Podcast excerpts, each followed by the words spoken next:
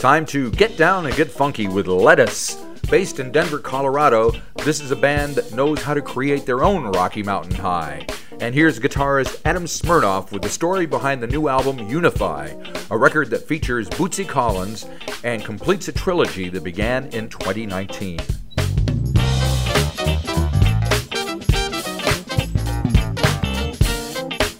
So my understanding is the the new record Unify is kind of part of a, a, trilogy that started in 2019 with Elevate and then Resonate. Is that was that the plan at yeah, the time? Yeah, that sounds about that sounds about right. We recorded them all in the same studio here in Denver at right. Colorado Sounds. Right.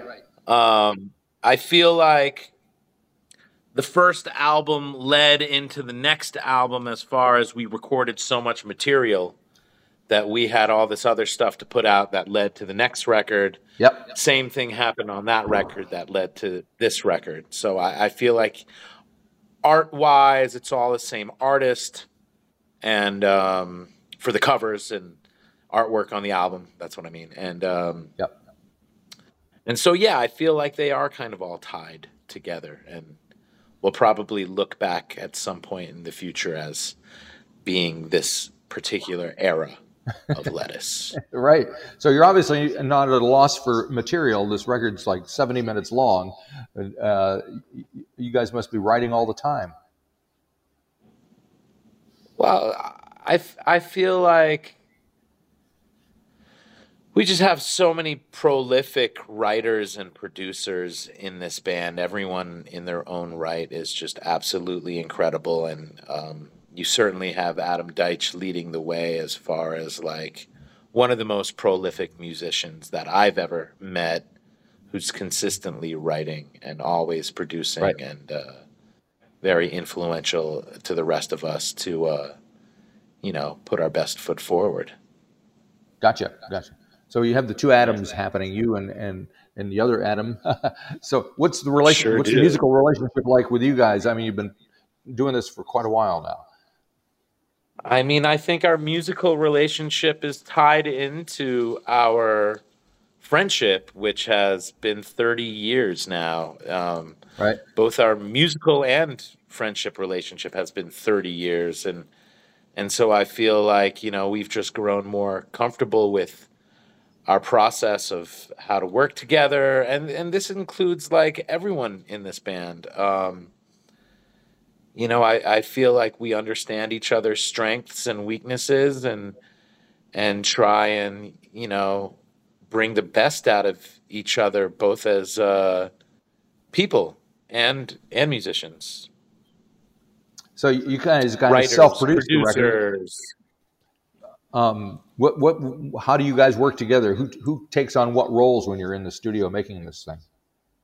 I think it changes depending on whose song it is, uh, who who brought it to the table, um, how you know. I just feel like every.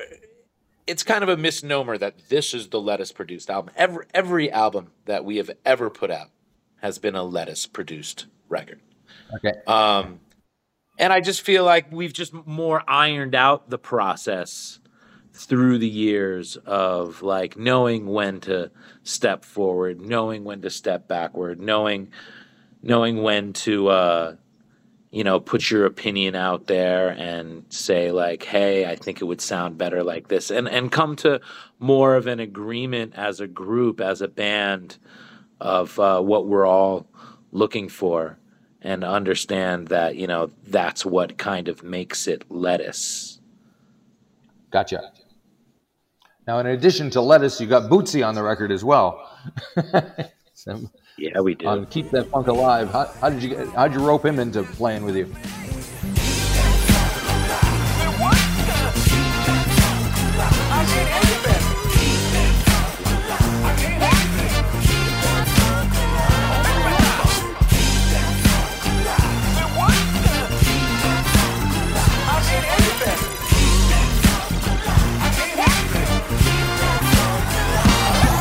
This was during a real era of we're all sending around tunes to each other.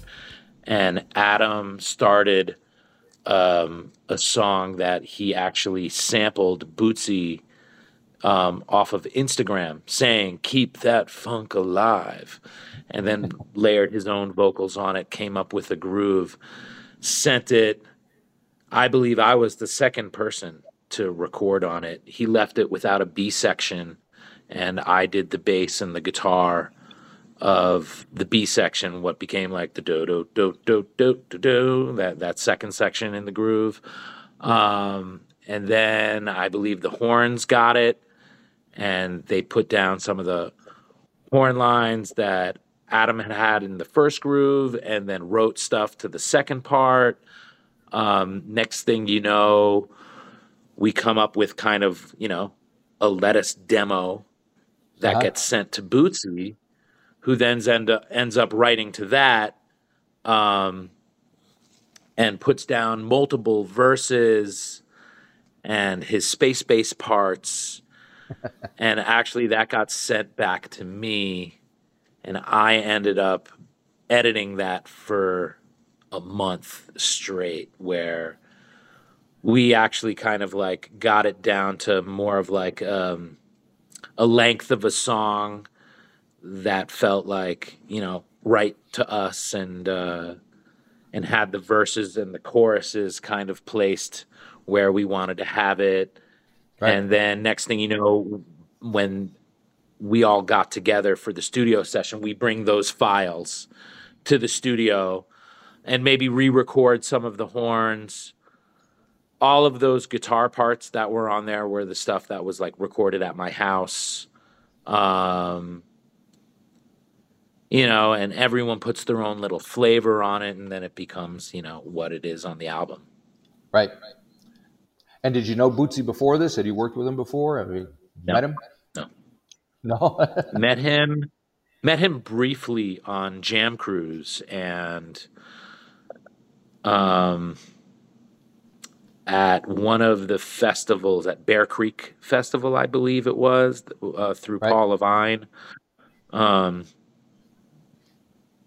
but like, no, we we weren't like homies or anything like that. And right. now it kind of feels like we are, which is just incredible to me. You know, he's obviously all of this band's like biggest hero. He's one of our biggest heroes ever. He's sure, you know, one of the architects of funk music who has been able to be relevant through what are we talking about? Since the early 70s? Yep, till yep, now. I think that's 50, when he when he joined the JB's years? What, 70 or 71. Yeah, yeah, Love Power Peace and uh the the the Soul Power album, yep. I believe. Yep. Something like that. Yep. Now I'm going to show off a little bit. I did a record with Bootsy called the King Fabulous King All Stars. Uh, there's Bootsy there. Get out of town. With all of like with uh, Bobby Byrd and Hank Ballard and Fred Wesley and Pee Wee Ellis and all those guys. So, and is that, that, is that Catfish 19... that I saw on that record too? Uh, Catfish Collins, Clyde Stubblefield. And, and uh, but it was done in '88. Wow.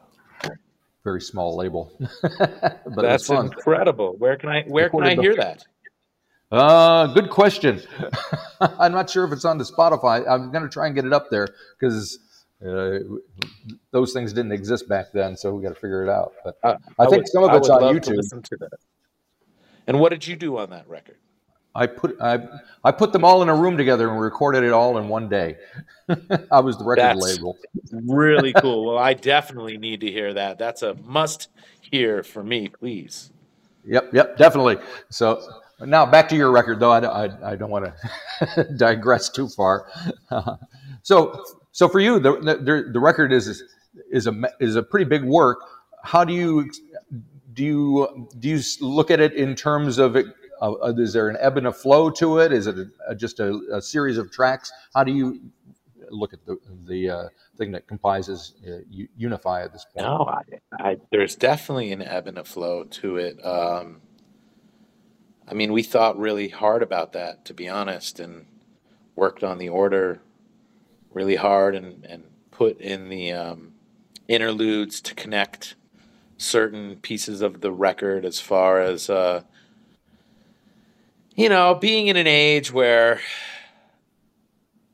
everyone's attention span through the internet has just shortened and people listen to like half a song and flip to the next one and flip to the next one and then they're done with it and they didn't even get through it you know i really feel yep. like this to us you know like some of our classic favorite records of all time is like you know an album that you're supposed to listen to from beginning to end.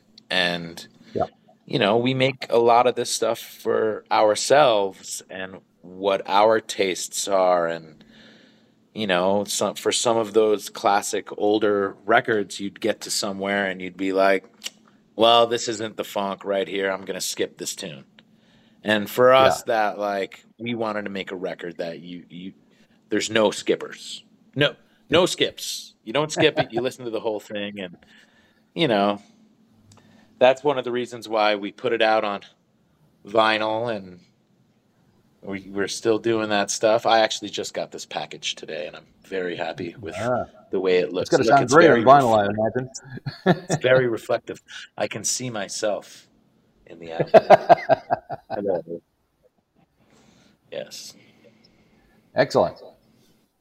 So, uh, so do you have a highlight of the record for yourself? Because it is a, a, a, significant piece of work there. So, are there things you know? I think keep that funk alive is is the highlight to me. Um, getting to work with, you know, the legend Bootsy Collins. Uh, aside from that, I mean, I feel like personally, some of it's some of my best guitar work, and I feel like I took some memorable, singable solos that remain in my head. That when we get to the live shows, I kind of want to play those solos or touch on them or right. play most of it and then expand from there. And, um, you know, I just feel like a lot of the grooves on this record between like you know Deitch, Jesus, and I bass drums and guitar are extremely locked and right. I feel like the sounds that Nigel ended up putting as a keyboard player were just so perfect and the horn arrangements of of Bloom and Zoidis just get tighter and tighter as a section and their ideas are just you know so syncopated and um, I feel like this is some of Nigel's best work singing. Right. Um, I'm just, you know, I'm I'm proud of this, and I feel like I'm gonna look back and, you know, be proud of this one for a long time. Cool. So Nigel is the Nigel Hall, and Eric is Eric Bloom, Nigel not Hall. Eric Bloom from Blue Oyster Cult. Um, Eric, Eric Eric Bloom on trumpet, yeah. Nigel Hall on vocals and keys, Ryan Zoidis on saxophone, and X911, which is actually an, an old guitar synthesizer that, that he has hooked up to his uh, saxophone, and it gets some of these sounds you might not know what it is on the right. album, but it's him. Okay. With with that stuff, it almost sounds like an analog keyboard. Right. At times, you know, you have Adam Deitch on the drums and Eric Jesus Coomes on bass and myself, Adam Shmeeans Smirnoff yep. on guitar. Yeah. So what holds you what holds you together? Is it the music? Is it the the personal interaction between you guys? All of the above? I think both. All of the above. And yeah. uh you know, I, I think us growing as musicians and us growing as people is what's going to keep us together. Yeah. So, do you, how do you see the band's sound has evolved over the years? Does it, is there a big difference between what we hear now and what we what you were thinking of when you started the group? I just think it's all it's it's all just more um, polished at this point, and I don't mean that in like a like our our music's lost some sort of like roughness to it. I don't mean it like right. that. Yeah, I, I I think that we are still able to keep that original raw dogness of of lettuce's like funk and you know, I kind of feel like since the Rage album, we have kind of progressed into showing what makes us different from a lot of the classic funk groups with our hip hop influence and how we grew up listening to samples and, uh, you know, a lot of our discovery for funk music was through, you know, hip hop that you'd be hearing on the radio. Growing up in New York, for me, like, you'd hear these Yeah. songs and and you'd kind of go like oh wait i have i heard that before i feel like let me let me find out what what this comes from and it's you know a lot easier to do nowadays uh, with like websites like WhoSampled and being able to google Right. What a sample was from versus like i'm going to a record store and i'm buying these classics and oh i just got to this and this is this hit song on the radio right now. I found it. I discovered it. I rediscovered it. You know, that kind of feeling that, Right. you know, was kind of the process when I was younger. Gotcha. Yeah. So you got a, a Sonic Bloom festival you're playing in a couple of days? On Friday, I believe. Yep, here in Ah. here in Colorado. Yep, and then we fly So to one, one doesn't think of the, the- Colorado as the funkiest place on the planet, but apparently it must be. Denver has become a hub for a lot of musicians. Um, the music scene Yeah. here is absolutely incredible. Um, you have a lot of people who tour out of here who live here, who are professionals, and a lot of other bands. Um, you have a great audience here who loves music and comes out. And uh, you know, I, I feel like I've lived in New York and I've lived in Boston and I love all those places and uh, you know, this is this is another budding great music scene which is just only growing now at this point and getting more and more active. Very cool. Hey, you ever been down to this part of the world? I have never been to New Zealand. I'd love to go though. My wife has been there. All right. spent a lot of time there at some point always does a great new New Zealand accent makes me laugh and uh, I, I'd really love I'd really love to go there at some point It is a unique thing, that's for sure. But thank you very much for um, talking to me. I appreciate it. And the record, thanks Marty loving I record. appreciate it too Yeah, yeah, yeah. All righty. Have a good day. all right peace brother